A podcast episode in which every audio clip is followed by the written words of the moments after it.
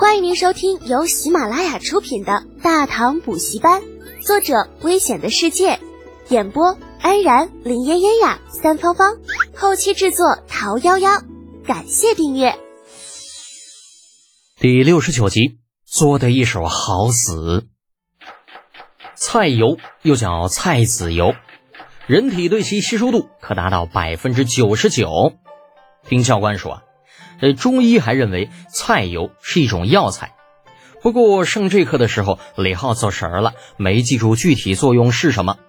在这个与华夏历史大唐相似度百分之九十九的世界，啊，这个菜油都是用来拌一些凉菜。那现在到了李浩的手里，终于发扬光大了。那也不知道在真实的大唐里，这菜油有没有出现呢？嗯，不过这些都不是重点。大火加热。待油温上来之后，放入大葱等调料，再把切好的羊肉放进去炒制。时间不大，一盘葱爆羊肉便新鲜出炉了。接着，像是什么孜然牛肉、糖醋羊排之类的，也在李浩的指点下一一呈现。那这个时候，兰陵安排出去买泻药的人也回来了。李浩趁着众人不注意，抓起来每样菜都撒上两把，嘿，闻起来那叫一个香啊！啊，在这儿得提前说一下，这个孜然不知道为什么这个世界竟然也是有的，好像在历史教科书上，哎呀，大唐好像还没有孜然。不过这也不是重点。让李浩估摸着，以程咬金那老货的性格，一定是不会放过此等美味的，那家伙必然得大吃特吃。到时候呢，只等着看热闹便好了。一路盘算着来到前厅，刚迈步进去，那头皮就是一阵发麻。倒不是程咬金那老货走了，而是我了个亲娘嘞！老头子啥时候回来了？那想到一会儿把菜摆上，老头子必然会与程咬金以酒会友。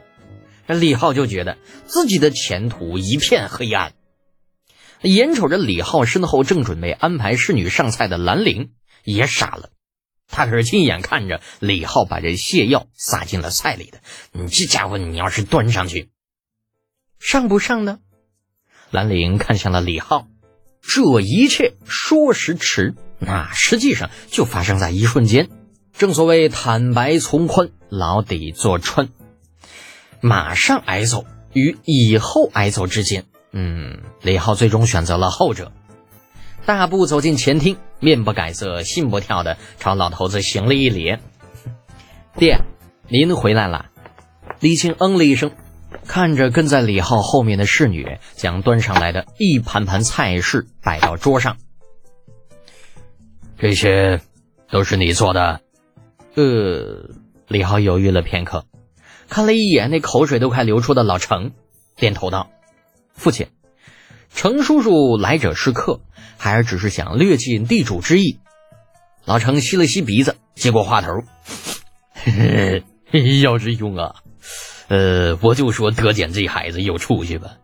你看看这菜式，哎呀，比宫里那御宴味道都好。哼，这炮厨之意，算什么出息？”李靖没好气的瞪了李浩一眼：“行了，你先下去吧。此前没你的事了。”哎。呃，孩儿告退。李浩等的就是老头子这句话，行了一礼，拔腿就走。啊，身后传来程咬金的声音：“姚师兄啊，难得今日有好酒好菜，不如将秦二哥与茂公他们叫来一聚，可好？”啊，李浩这都懵了。妈耶！哎呀，我去，这下他妈乐子可大了。嗯，还是三十六计，走为上吧。想着，李浩叫过兰陵：“一会儿你去院子里边躲着。”不管谁问，你就说不知道我去哪儿了，知道不？兰陵怜悯的看着李浩。好的，少爷。行了，少爷，我先走了，你回吧。李浩无奈的摆了摆手，谁都没告诉，独自一人出了家门。东宫宜秋院，李承乾正无精打采的背着授课先生布置的作业，忽然听闻一阵急促的脚步声，定眼一瞧，咦？刘简，你怎么来了？正常情况，下午是李浩去军营的时间，啊，绝对没有时间来看自己的。哎，等等会儿，等会儿再说。让我喘喘，喘喘。李浩两手拄着膝盖，喘得上气不接下气，隔了好一会儿才说道：“天下，你这儿有什么可以藏人的地方没有啊？你让我躲两天。”李承前放下了手里的书，满是好奇：“你干什么了？有人要追杀你吗？”哎呀，别提了！李浩懊恼的摆了摆手。就是上午的时候，程咬金那老登去我家了，这他要打你呀？李承前眼睛瞪得老大。哎呀，你听我说完成不？对于李承前打断自己，这李浩有些不耐烦，顿了顿。程咬金呢，倒是没想打我，不过啊他赖在我家里边不走了。我一想这家伙不成啊，就决定请他吃饭，然后就在他这个饭里边，嗯，下了点泻药。你这样，他他不就得走了吗？李承前目瞪口呆。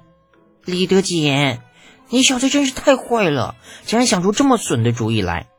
不过，你为什么不去找你爹呢？那就算卢国公发飙，魏国公也能护得住你吧？一提到老头子，李浩一拍大腿：“哎呀，别提了！怎么了？我那饭食啊刚弄好，我爹就回来。我当时又不敢明说。”所以这会儿估计我爹正跟程咬金嗯喝着呢。哎呀，殿下呀，殿下，你能想到这后果是什么吗？李承前吭哧了好一会儿，才忍住笑，怜悯的拍着李浩：“德简，你会被打断腿的。本宫，呃呃，父皇。”李浩一愣，扭头，那只见李二不知道什么时候已经来到了自己的身后。